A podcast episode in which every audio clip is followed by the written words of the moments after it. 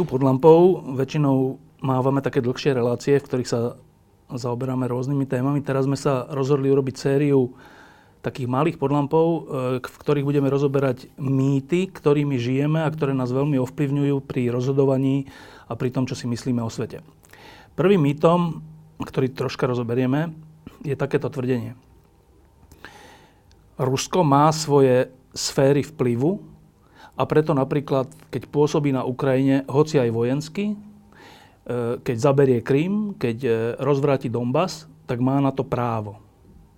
Toto sa objavuje aj od inteligentných ľudí, tento argument, že naozaj je to blízko hraníc, je to hranica s Ruskom a teda taká veľká krajina má právo zasahovať napríklad na Ukrajine. Má? Nemá. Prečo? Pretože to je proti základným pravidlám súčasného usporiadania medzinárodného poriadku, medzinárodného práva. Krajina nemá právo jednoducho zabrať nejaké územie inej krajine. Na tom predsa stojí moderný medzinárodný poriadok. Rešpekt k pravidlám medzinárodného práva. A čo keď tá krajina, ako to aj formuluje, sa cíti ohrozená tou inou krajinou, respektíve tým, čo sa tam deje, napríklad vo voľbách, že tam vyhrajú nejaké prozápadné síly a tým pádom Ukrajina by sa stala súčasťou západu a čo Rusko nechce. Prečo by nemalo právo do toho vstúpiť? Tak každá krajina, každá spoločnosť e, je predsa suverénna a má svoje vlastné možnosti sa vyvíjať, akým spôsobom chce. Mala by mať na výber. Ehm, sú demokratické procesy, ktoré sa v krajinách dejú a žiadna iná krajina, a to je v podstate princíp, ktorý funguje eh, veľmi dlho už, eh, posledných povedzme 500 rokov od Westfalského mieru, je, že eh, zasahovať do vnútorných záležitostí inej krajiny a žiadna krajina vlastne nemá a nemala by mať. Je to, že Ukrajina by sa stala členskou krajinou Európskej únie a prípadne aj NATO vnútorná záležitosť Ukrajiny? No samozrejme. Je to vnútorná záležitosť Ukrajiny plus je to aj záležitosť, eh, by som povedal, zhodnotenia tých perspektív zo strany krajín, ktoré sú v NATO a sú v EÚ. To znamená, že je to otázka toho, akým spôsobom Ukrajina sa dokáže vnútorne reformovať a vnútorne sa rozhodnúť potom, ako spoločensky sa nastaví a ak majú záujem stať sa súčasťou EÚ a NATO, no tak by mali mať tú možnosť a my by sme im tú možnosť mali dať.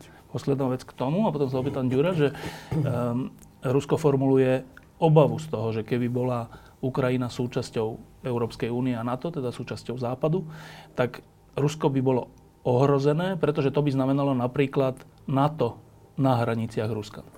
Tento typ pocitu ohrozenia je dosť nepochopiteľný, lebo však predsa NATO má hranice s Ruskom veľmi dlho už. Od začiatku studenej vojny v podstate Norsko a Turecko a sú krajiny, ktoré, ktoré priamo Norsko teda hraničí s, s Ruskom, so Sovietským zväzom bývalým a tak ďalej a ja nevidím ten dôvod, aby sa tam nejakým spôsobom hovorilo. A nakoniec na to už teraz susedí aj, aj Kaliningrad.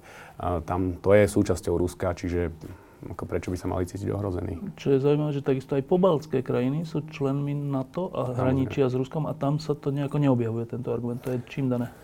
Um, myslím si, že ten argument e, v súvislosti s Ukrajinou, ten súvisí najmä s tým, že na Ukrajine um, má to rôzne súvislosti. Je to, sú to kultúrne súvislosti s tým, že Ukrajina je ako keby považovaná ruskou spoločnosťou za kolísku ruskej civilizácie. Kievská Rus. A tým pádom je to niečo, čo ide do skôr také, by som povedal, kultúrnej roviny. Um, do roviny identity uh, spoločnosti a tak ďalej. No a potom takisto, ale sú tam aj povedzme um, zbrojársky priemysel je tam sústredený, a ktorý je dôležitý aj pre, aj pre ruský zbrojársky priemysel, ako sú dodávateľia a tak ďalej. Ešte z čas Sovietskeho zväzu teda. No.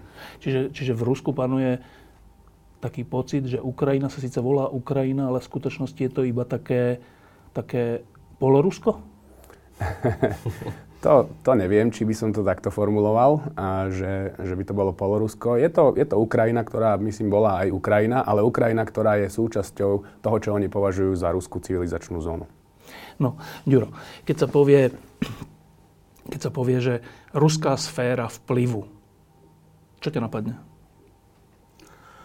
No, napadne ma komunizmus, keď to takto povieš. A napadne ma keby som ten svet mal rozdeliť na západ, e, ktorú tak nejako pre mňa e, je tá Amerika, napríklad, dajme tomu, keď to tak zo všeobecním, a ten východ, keď to zo všeobecním, tak je pre mňa Rusko, tak všade tam, kam stúpila tá ruská noha, tak všade to nejak tak zvláštne zošedivelo, e, všade sa išlo po tých slobodných ľuďoch a skončil slobodný život. A v tých, v tých krajinách, kde tá ruská noha vstúpila, sa to ako keby chcelo opäť prevrátiť a, a všade v tých krajinách sú boje nejaké a za slobodu a, tak ďalej. Tak to, to, to znamená, že ty vnímaš, že ruská sféra vplyvu aj dnes, 25 rokov po páde komunizmu, ako niečo negatívne? Ja to tak vnímam, že je to negatívne. Však ale Rusi hovoria, že už 25 rokov alebo 23 rokov v tých prípade komunizmu spadol, to už tak nie je, ako to bolo.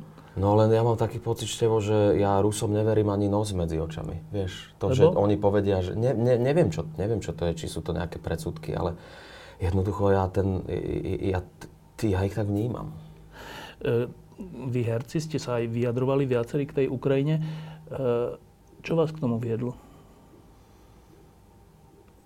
No viedlo ma k tomu iba možno, že tá moja skúsenosť z môjho bytia a žitia tu a čas toho života v socializme, že, že ja som vždy prirodzene túžil po nejakej slobode a, a mám pocit, že tí Ukrajinci na tom nie sú vôbec inak, že tam takisto je kopec ľudí, ktorí s tým systémom a s tým všetkým, s tou mašinériou hroz, s hroznou ruskou nesúhlasia a tiež chcú žiť slobodne. Rusi na to hovoria, že nie. Na Ukrajine vyhral vlastne fašizmus, proti čomu mm-hmm. oni musia bojovať. To sa, mm-hmm. Ako sa na to reaguje? Lebo, no neviem, ja mám pocit, že oni všetko dokážu si prekrútiť tak, aby to vyzeralo tak, ako oni chcú. Tak, ako to ten Putin chce, tak, tak si to on prekrúti všetko. Vše, na všetko sa dá niečo nájsť a, a zrazu, a zrazu to, to vyzerá inak.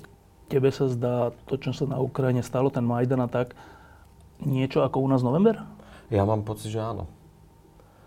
E, tak samozrejme, že tam ľudia zomierali a, a tu, tak tu nie, že by nezomierali, ale, ale mám pocit, že to tam e, tu prebehlo oveľa násilia, dramatickejšie no? ako, ako tam, ale, ale určite tam vidím nejakú súvislosť medzi novembrom a, a Majdanom.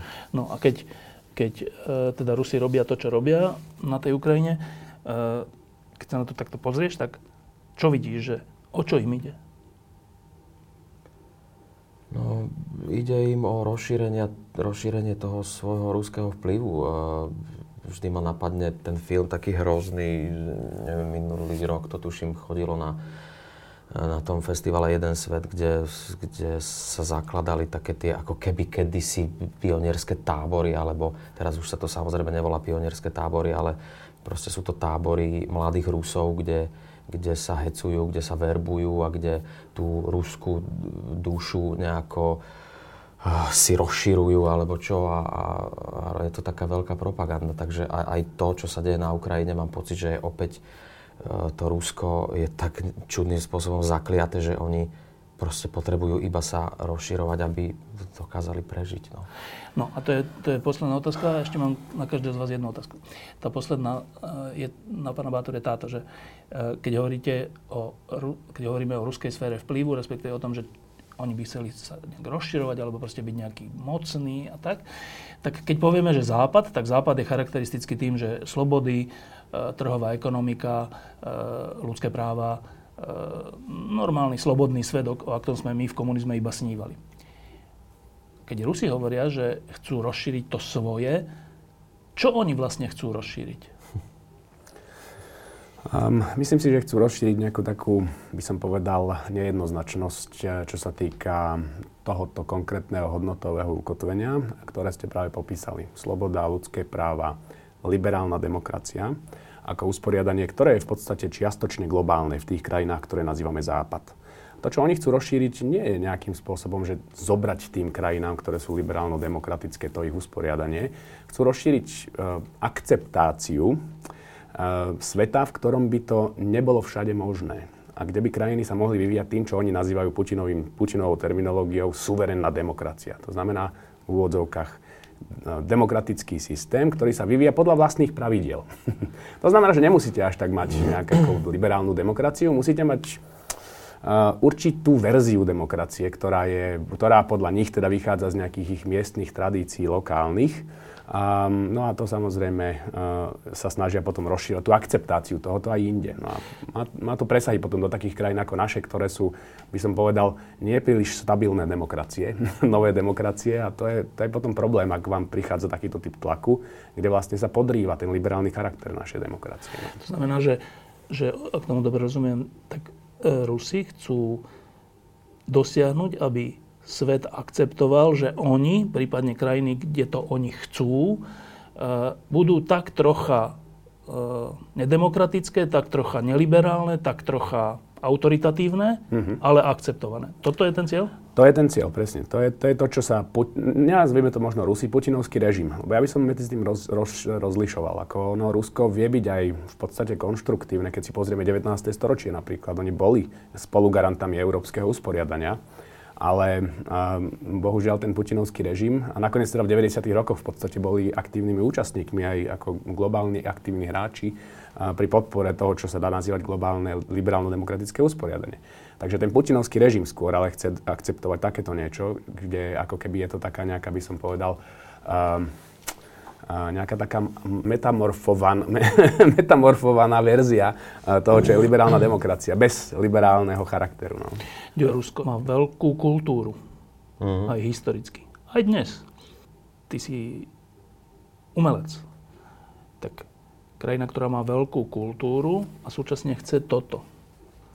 To čo znamená, že ona je kultúrna, či, ne, či, či je nekultúrna? Je Rusko kultúrna? Ja mám pocit, Števo, že, že bola mimoriadne akože kultúrna. Kedysi bola, veď e, aj u nás v Astorke v podstate hrávame, neviem, 80% tých autorov, to sú všetko Rúsi.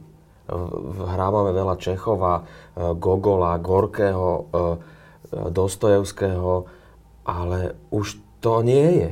Už to ako keby, už už to nie je a, a to je to, že, že aj my tu na Slovensku tí ľudia sa k tomu Rusku prikláňajú ako keby, alebo teda na, tú vých, na, ten, na ten východný smer a keď s nimi o tom debatujem a že prečo? A oni mi hovoria, že no lebo veď a Dostojevský, a, a kto mal Dostojevského? Kto mal Gogola? Američania? Oni nemajú takého. Rusi ich mali. Ale vždy hovoria v tom minulom čase, že to bolo. Áno, bolo to, veď to je neočkriepiteľné, ale zároveň všetci títo páni, ktorí písali tieto úžasné hry, všetci boli likvidovaní a všetci boli prenasledovaní a všetci boli zakazovaní. Takže není to úplne v poriadku ani v tomto. Posledná vec. Bojíte sa Ruska? Bojím sa putinovského režimu. Ja by som to rozlišoval. Ruska ako takého ani nie. Rusko je taká, taká zvláštna krajina, ktorá vždy dobiehala Európu. Oni sú fascinovaní Európou svojím spôsobom, aj vždy boli. Posledných, Peter Veľký im urobil veľkú medvediu službu, a keď ich nastavil na to európanstvo. A tam ako keby došlo k takej rozpoltenosti v tom Rusku medzi tými, čo sú tí proeurópsky a tými, čo sú tí takí ako... Um, Východní.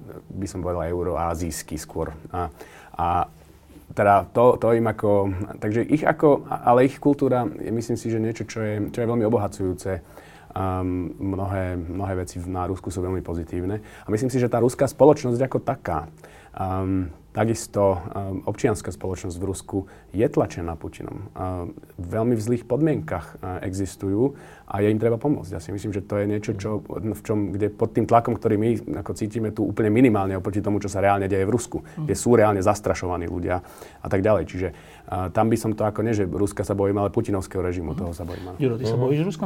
Ale ja súhlasím takisto, že ten Putin je pre mňa takou hrozbou a aj keď sa na ňo pozriem, pozriem na tú tvár, tak, tak tam je to, čo som si o ňom čítal, kde on vyrastal a, a ako, ako on jediný bol z tej partie nejakých proste bláznov, nejakej partie zlých chlapcov, namosúrených najmenší a že, že vydržal veľa, trhal vlasy e, s tým svojim akože nejakým nepriateľom detským že, že a zrazu sa e, stal z neho jeden skoro najmocnejší muž sveta, alebo je jedným z najmocnejších no. mužov sveta. Že čo sa v takej hlave môže, môže odohrávať? Tam sa veľa podľa mňa od tých e, detských čias nezmenilo v tom jeho mozgu. Tak toho sa bojím.